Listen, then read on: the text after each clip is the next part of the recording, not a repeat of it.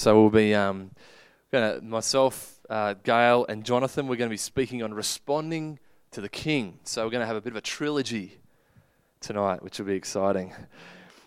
Uh, well, if you if you want to get a positive response from me, don't uh, try and communicate to me through hints or silent clues or facial gestures or whatever.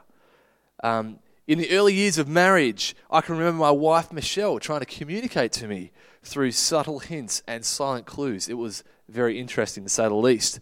I'm getting a little better at understanding her lang- language. But if someone wants to get a positive response from me or would like me to do something, then they need to talk, they need to communicate to me in simple, plain, crystal clear English. That's what's going to work. And let me just say to the women here tonight that blank look on his face is because he doesn't understand them either. Joke, right. The beginning or the conception of God in the flesh is really, really subtle, I think. Really subtle communication. I would have thought that there would have been a another, let's say, more believable way of God the King communicating, if you like, that he's becoming human. It's not what I would have done if I was God. I think for a start, I would have made it a whole lot more public. I would have employed such razzmatazz that people would go, This is undeniably the hand of God. So I would have had God, God's deafening voice being heard by every person across the globe at the same time. And I would have had a, an appearance of God, God appearing to every person on the whole globe at the same time. So people would go, This is undeniably God. This is amazing. I mean, it's the way it is with human royalty. If you think about Mary from Tassie gets married to a, a Danish prince, they conceive a baby, and all of Australia knows about it. It's across the, the newsways, it's on uh, the TV, it's, it's cyberspace. Another royal family member on the way, and everybody knows about it. Now, I know there were angels and stuff, right? There were angels, there were throngs of them singing praises to God in the presence of the shepherds, but, but that wasn't at the start, even. And that was only to such a, a few people. But it seems that God does things in a whole lot less obvious compared to what I would do way, if you like. Really subtle signs. It's like He's leaving people with an option. And the option is do you listen? Do you listen and watch carefully and then put your faith in and then act? Or will we just not listen and not really pay attention and then miss it altogether? I wanted tonight, how are you responding to the subtle prompts of God the King in your life? So if you have your Bibles, you want to quickly turn them to chapter 1 of Matthew, verse 18. You can do that. So this is verse 18 of chapter 1 of Matthew. It says, This is how the birth of Jesus Christ came about. His mother Mary was pledged to be married to Joseph, but before they came together, she was found to be with child through the Holy Spirit. Because Joseph, her husband, was a righteous man and did not want to expose her to public disgrace, he had in mind to divorce her quietly. Now, this is the conception of Jesus Christ. This is the beginning of the life of God in the flesh. God, the King of creation, being born into creation. And we've got to see it from Joseph's perspective at this point. He's pledged to be married to Mary. She's as good as engaged to, and committed to her future husband. But before they get married and come together in, in sexual union, she's found out. She is busted. She's pregnant with someone else's child. Now, Joseph, he could be nothing but gutted at this point. He doesn't know that God, through the Holy Spirit, through the miraculous, has enabled the beginning of the Godchild, Jesus. To Joseph, Mary is just unfaithful. God's work here, do you see the conception of the King of creation? It's very, very subtle. It's done so quietly that not even the husband of Mary, who is going to bear the Godchild, not even he knows about it. He doesn't see it as being undeniably the hand of God. He looks at his wife and wants to divorce her because she's been unfaithful. Now, Joseph, he's got something to his credit. We can learn a lot from Joseph because he's a person who listens to the subtle tones of God speaking. Let's um, continue looking at this verse from verse 20. It says, But after he had considered this, divorcing his wife, or Mary, sorry, an angel of the Lord appeared to him in a dream and said, Joseph, son of David, do not be afraid to take Mary home as your wife, because what is conceived in her is from the Holy Spirit. She will give birth to a son, and you are to give him the name Jesus, because he will save his people from their sins. All this took place to fulfill what the Lord had said through the prophet The virgin will be with child and will give birth to a son, and they will call him Emmanuel, which means God with us.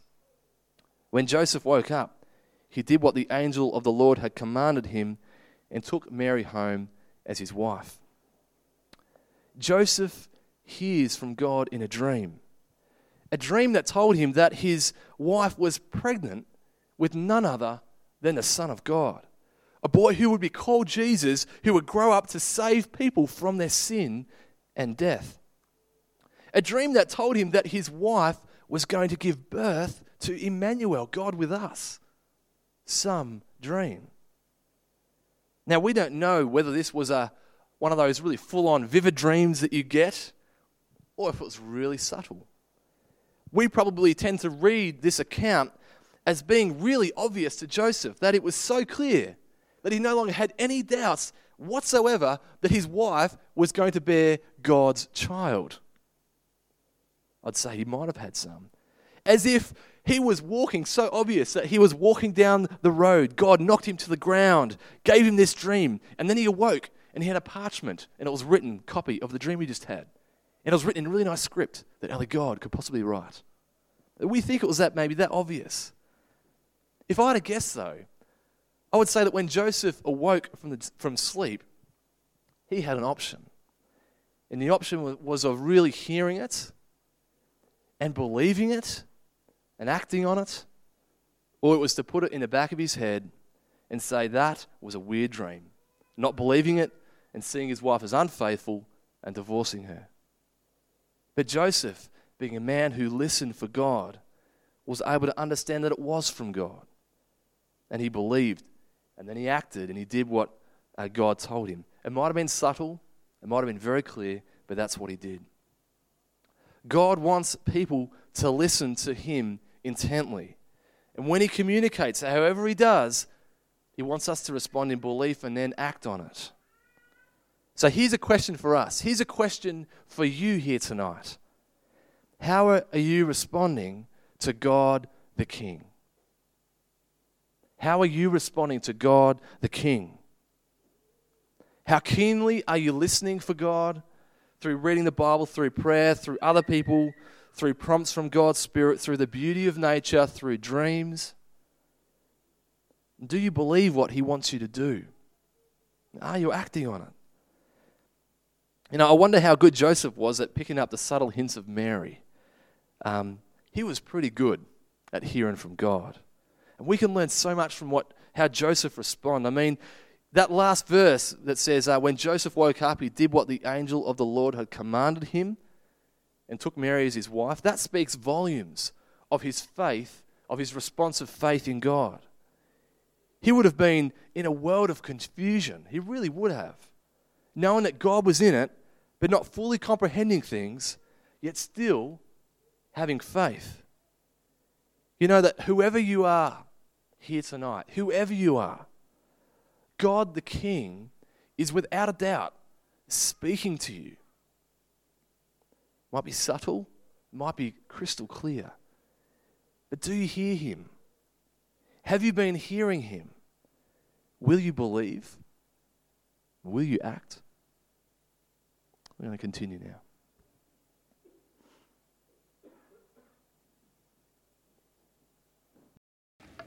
Well, responding to the king, Joseph and Mary um, made their way to Bethlehem. The, the reason they did that, the Bible tells us in Luke chapter 2 and the first verses there, is because Caesar Augustus had given an official order, like a decree. And he'd uh, made this uh, decree that a census should be taken. And it would be taken of the whole entire Roman world. And because of that, everyone had to go back to the town that they were from to register. So Joseph went back to Bethlehem with Mary.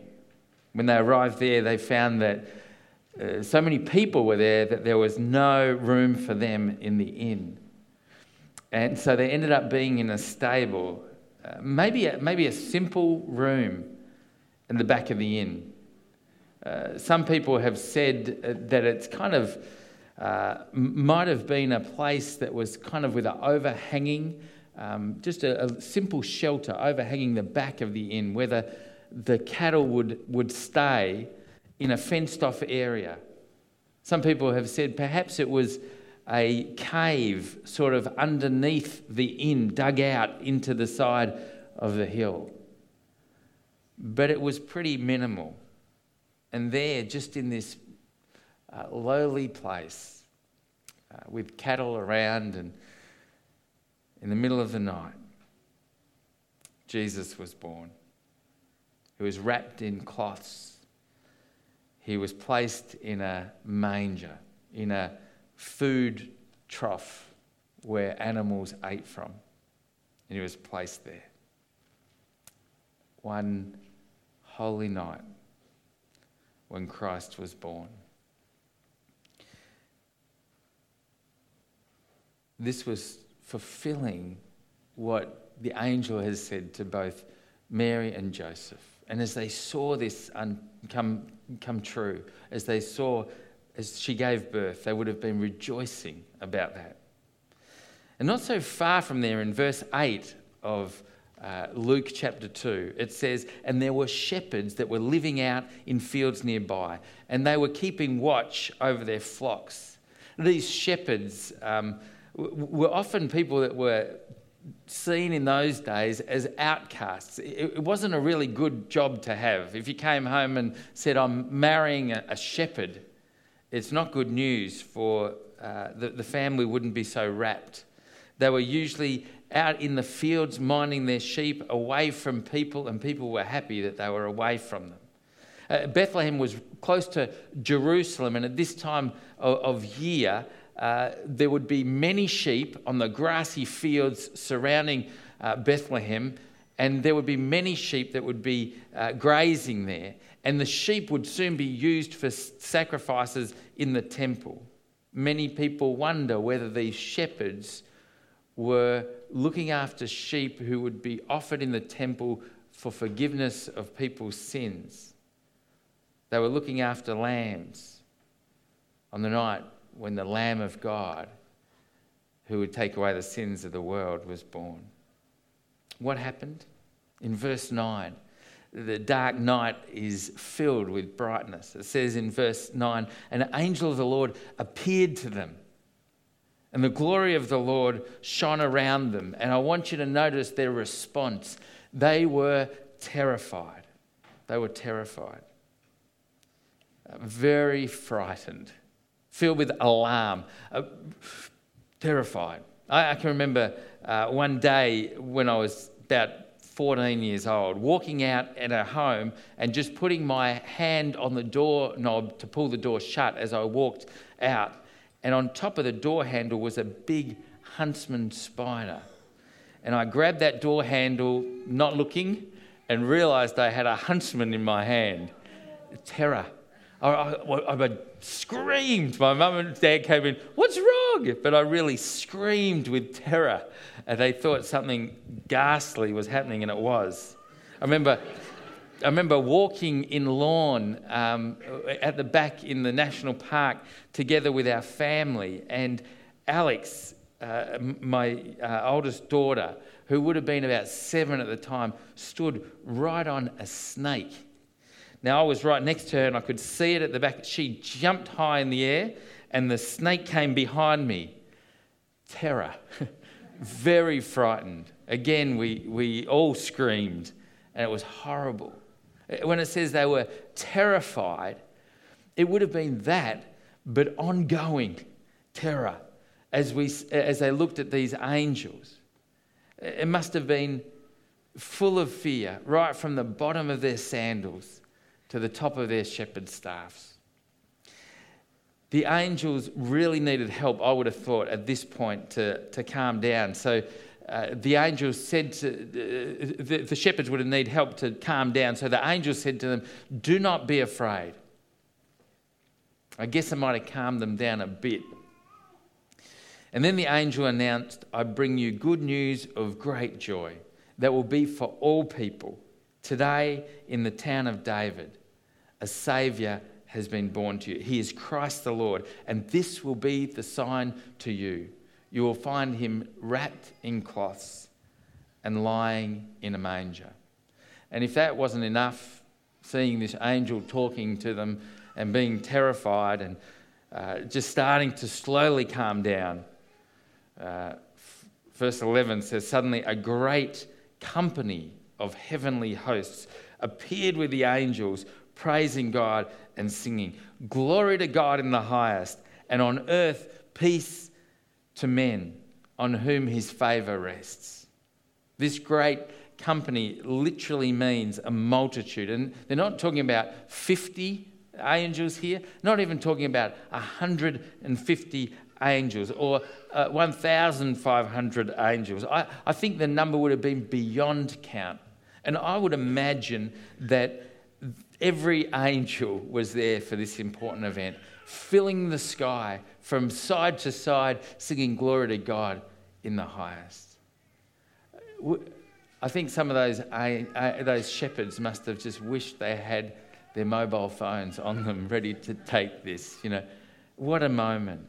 What an incredible event to happen. Then look how it says they responded. Verses 15 to 20 says, When the angels had left them and gone into heaven, the shepherds said to one another, Let's go to Bethlehem and see this thing that has happened, which the Lord has told us about. So they hurried off and they found Mary and Joseph and the baby who was lying in the manger. When they had seen him, they spread the word concerning what had, what had been told them about this child, and all who heard it were amazed at what the shepherds said to them. But Mary treasured all these things and pondered them in her heart. The shepherds returned, glorifying and praising God for all the things they had seen and heard, which were just as they had been told. I love these shepherds. In the midst of fear and terror and skies filled with angels, they disappeared just as quick as they came. And the shepherds must have looked at themselves and said, We better get moving quick. Let's go. And I think before uh, they could have even stopped to grab their breath, they, they were running. The shepherds were uh, perhaps camped about a mile from the inn, and they certainly would have taken off running, leaping, jumping over fences as they went right, right down towards Bethlehem. And they would have come to the enclosure wide eyed, ready to see what had happened. And they would have been panting and out of breath, and they searched around the stalls. And, and right there, they found a mother in the corner and a baby lying there in a feeding trough. Immediately, the text says they began to announce the good news, to tell what the angels had said, and to confirm what had been happening, and start to spread what had been going on, telling everybody who would listen about the wonderful news of this birth. It says they left glorifying God and praising Him for all that had, had experienced. Do you know, I want to ask you tonight how do you respond to the King? Tonight, these uh, shepherds in the reading have shown us clearly that it's not enough I think, to just uh, hear about Jesus. Even if it's angels telling you, it's not enough just to listen to that news and then get back to what you're doing as though you hadn't heard anything. For them, they knew straight away that immediately they needed to act on what they had seen and heard. They needed to go to Jesus. It's not enough to peek through the manger, into the manger, and say, What a nice, beautiful baby. What a lovely scene. What a, a lovely feeling I get at this gorgeous little baby. The truth is that even if Christ had been born in Bethlehem a thousand times over, but not within your heart, it doesn't make a hoot of difference to your life. The Christ who was born into the world must be born into your heart. Religious uh, fervour at Christmas time kind of uh, getting very excited once or twice a year is not how the shepherds responded. They immediately acted on what they'd seen and they went and they worshipped and they praised God, telling everyone this event had changed their life. I wonder, Christmas time, have you responded? immediately to Jesus? Ephesians 2 and verse 8 says, For by grace you have been saved through faith. The only way to have a relationship with Jesus Christ is through taking a step of faith, through trusting in Him, through putting your faith in Jesus Christ. Not just the baby who came in the manger, but the one who grew and died on a cross and rose again and today wants you to wants to know you and him you to know him more than just a story but to know him as God. This week we had a a Christmas get together uh, in our neighbourhood, and I heard about it. And Mandy had said, Remember, it's Tuesday night, uh, six o'clock. And I got home and I sat down and I started uh, making some tea, watching the TV. And at about nine o'clock, I realised I'd missed it. I'd missed the whole party. I was bitterly disappointed. And you know, uh, I think for many people, whatever, whenever we hear news or receive an invitation, how we respond is so important. The shepherds could have missed the most important time, most important event, and not seen Jesus. Tonight, as you respond to the invitation from Jesus this Christmas, don't miss the best invitation ever.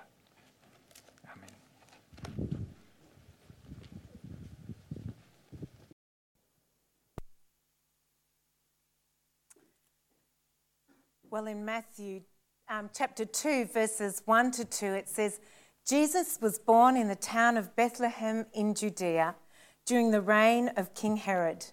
About that time, some wise men from eastern lands arrived in Jerusalem asking, Where is the newborn king, the king of the Jews? We have seen his star as it arose, and we have come to worship him.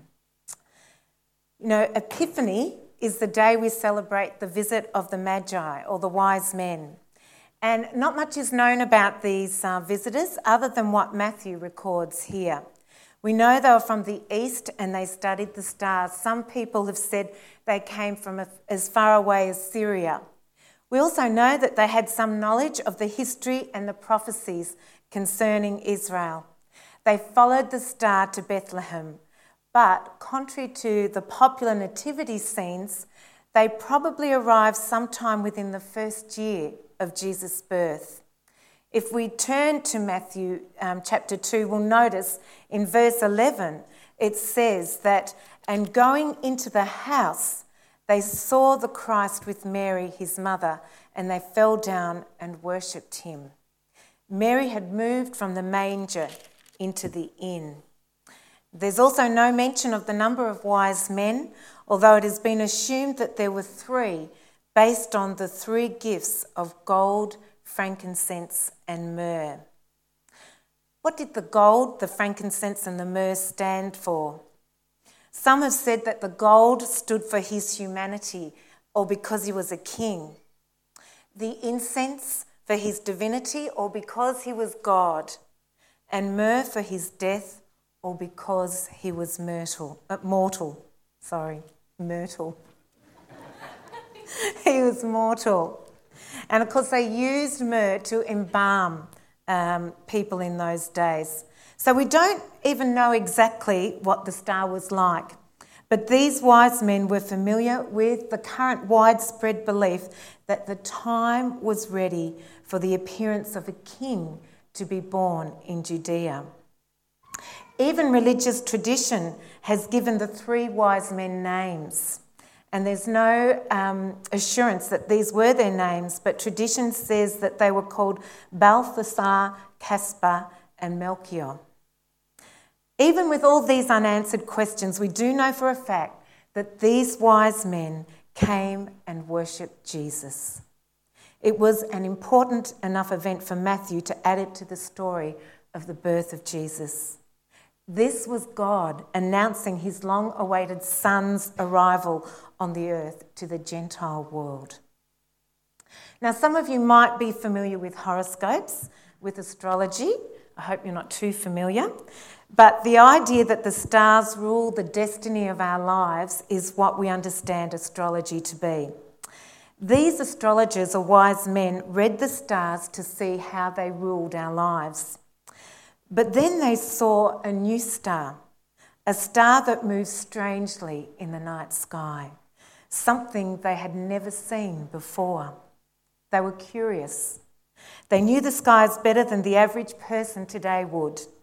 They knew that comets, planets, stars, and other natural phenomena did not travel like this new star.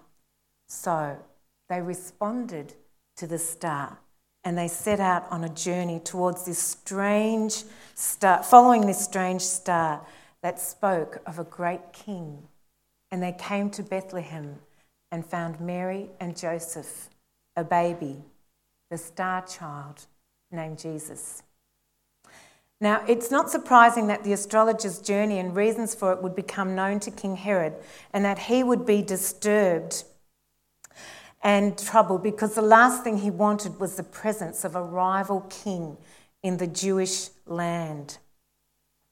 If we turn to um, Matthew chapter 2, we'll see that um, when the um, Magi came, King Herod uh, said to them, Stay here until I tell you, for Herod is going to search for the child to kill him. Sorry, go back.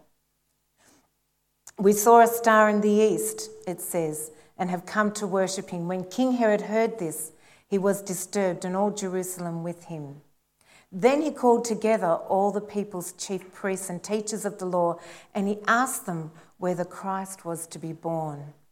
In Bethlehem in Judea, they replied, for this is what the prophet has written. But you, Bethlehem, in the land of Judah, are by no means least among the rulers of Judah. For out of you will come a ruler who will be the shepherd of my people, Israel. So, Herod called the Magi secretly and found out from them the exact time that the star had appeared. He sent them to Bethlehem and said, Go and make a careful search for the child. As soon as you find him, report to me, so that I too may go and worship him. After they had heard the king, they went on their way, and the star they had seen in the east went ahead of them until it stopped over the place where the child was. You know, this threat of a rival king was so serious to Herod that later on in verse 16 we read that Herod went about and when he realized that he had been outwitted by the Magi, was furious and gave orders to kill all the boys in Bethlehem and its vicinity who were two years old and under, in accordance with the time he had learned about them from the Magi. So Herod's response to the news of the king being born, very different to the response of these Magi we're going to look at that response in a moment. But I wonder, just for a moment, why did Matthew include this story in his gospel? No one else did. Luke had the shepherds that we just heard. Mark and John had neither stories. Why did Matthew choose to include this odd story of the wise men from the east? I wonder if it was the oddness of Matthew's own life that made him include the strange wise men from the east in this gospel and only this gospel. Do you remember the story of Matthew, a tax collector, despised, turned disciple, and gospel writer? You know, in those days, you paid your taxes to the emperor, but then you paid the special tax to the tax collector. You paid the tax, or you got beat up, or worse. And that was who Matthew was a tax collector. He's the only one that records the response of these strange Eastern astrologers uh, that come and pay homage to the King of Kings. Matthew answered the call of Christ and changed from being a thug for the Roman government into a different person, into a disciple and a gospel writer. Perhaps that's why Matthew included this story of the strange ones who find Jesus, of the foreigners who answer the call of God to journey from what they knew to what they didn't know, following the new star and finding a new way in Christ. You know, these astrologers were probably Eastern mystics. And when you think about that, it's quite remarkable that they would respond to the Lord of Lords and King of Kings. You know, um, last year, the year before last, sorry, over at the community centre, there was like an, an, education day where all of the groups that had run um, programs in the community centre had set up shop and they were um, explaining to anyone that would come and participate what their particular program or interest was. And we'd run a couple of courses at the community centre, so we set up shop as well. And it was absolutely fascinating. We had belly dancers, we had Reiki um, healers, we had um, astral travelers, uh, we had a whole range of spiritual mystics that had set up shop in the community centre. And here we were, our, our uh, little Christian stand right in the middle of it all. And it was just this amazing um, colour, but, but, but strangeness. And you know, that is the type of people that actually came to pay homage to the King of Kings. They were the very people who responded to the prompting of the Holy Spirit. It makes me think that when our hearts are open to the truth, to Jesus Christ, and His word in our hearts, that it doesn't matter where we are, we can respond no matter what position we have, no matter how far away from God we are. So, what, what was the difference between Herod's response to Jesus and his birth and the Magi's response? Well, Herod responded to the news of the Messiah's birth by death and destruction, by simply killing all the children two and under. The Magi responded by faith and followed a star as they searched for peace and found it. Herod wanted to keep his position and treasures and responded with, with absolute, immovable power. The Magi wanted to submit their authority and responded in awe as they worshipped him and they gave away their treasures. Jesus said in Matthew 10 39, Whoever finds his life will lose it, and whoever loses his life for my sake will find it. The Magi were prepared to give not only their gold, frankincense, and myrrh, but to submit and give themselves to Jesus Christ. What about Herod? With all his wealth, he was part of the ruling and predominant power of the day. And yet he responded with fear. The Magi were from the east and were strangers and marginalised. You imagine a, a person who practiced astral travelling or Reiki coming into the church and seeking God. How would we respond? And they had no power in Israel, yet they recognized the greatest power the world has ever known and responded with reverence. Herod was deceptive, lustful, bloodthirsty, and powerful, listening only to his own greed. The wise men were courageous, honourable, and responded to the Holy Spirit, even though they practiced and probably still continue to practice Eastern mysticism. You know, 1 Chronicles 28 9 says, The Lord searches every heart and understands every motive behind the thoughts. If you seek him, he will be found by you, but if you forsake him, he will reject you forever. I think the Magi's hearts were open to seeking the true God, and they responded accordingly. You know, Herod responded to the news of Jesus' birth by calling the Sanhedrin, the Jews, to find out more, to find out where the um, child was to be born. And they, like Herod, continued to plot to kill the Son of God all his life and God heralded the news to the Gentiles through the Magi, and they responded to the news with worship. How are we to respond? In 1 Corinthians 1:20 it says, "Where is the wise man? Where is the scholar?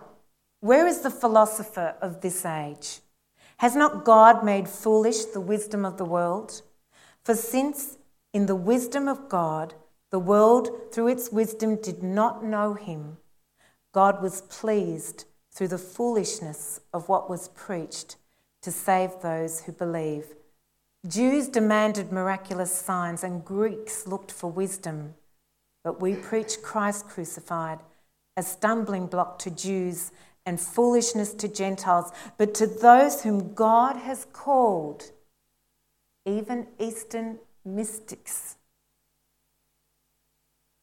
for those whom God has called.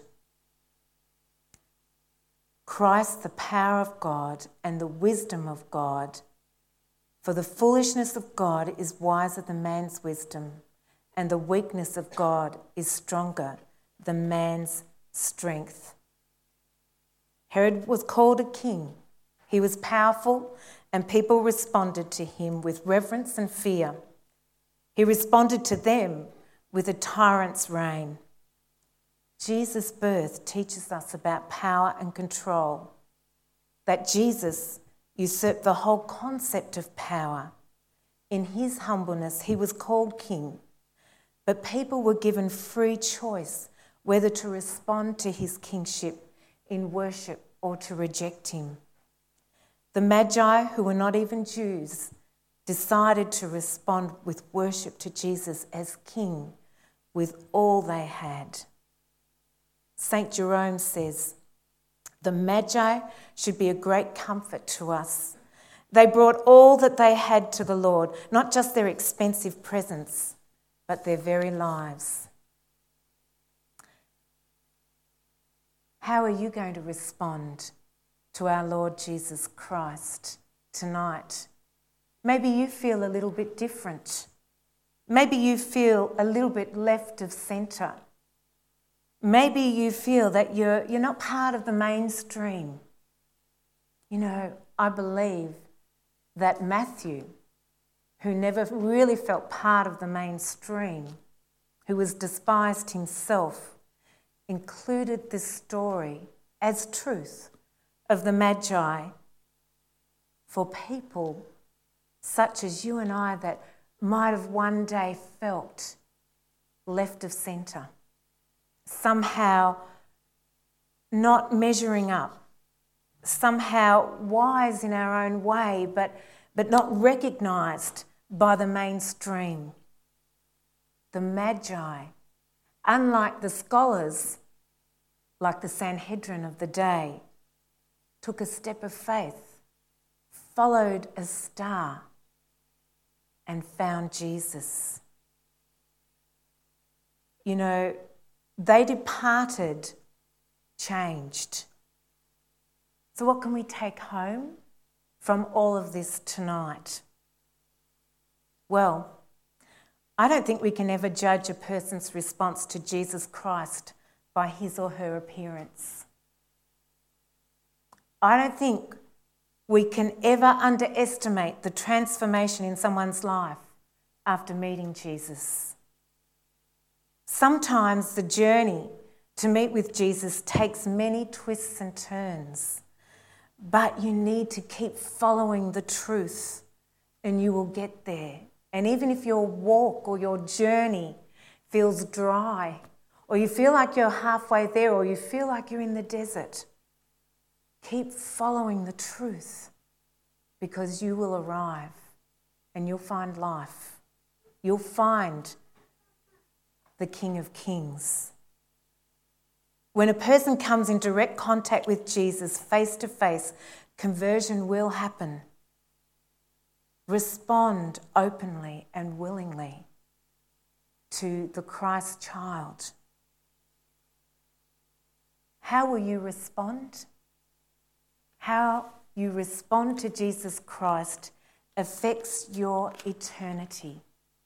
It affects your life not just now, but affects your life forever and ever and ever.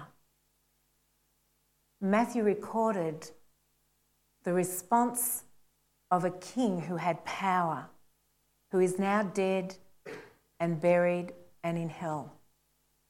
But he also recorded the response of wise men who were different, who were from the East, strange people. But he knew their heart, and they responded with reverence and awe. How will you respond to the King? Let's pray and let's not leave here tonight without responding to Him totally with all that we have, with all our gifts, with all our hearts, with all our lives. And for those of you who have never done that before, please, this Christmas, don't leave here without doing that, without speaking to someone about how you respond with your life to the King of Kings and Lord of Lords. Let's pray. Oh Lord, we come before you. We thank you so much for the richness of the Christmas story, the fact that you came to earth and you exhort us to respond to you, not just with our head, but with our heart and with our actions, to be transformed to be changed people. Oh Lord, we thank you so much that we can come and we can do this, that you, you desire for us to do this, and you desire for the lowly, for the different, for the strange, for the humbled, and even the mighty to respond to you. You came for every man and woman, every child, Oh Lord, we just pray here tonight in your presence that there would be people here tonight that would choose to respond with their whole life to you.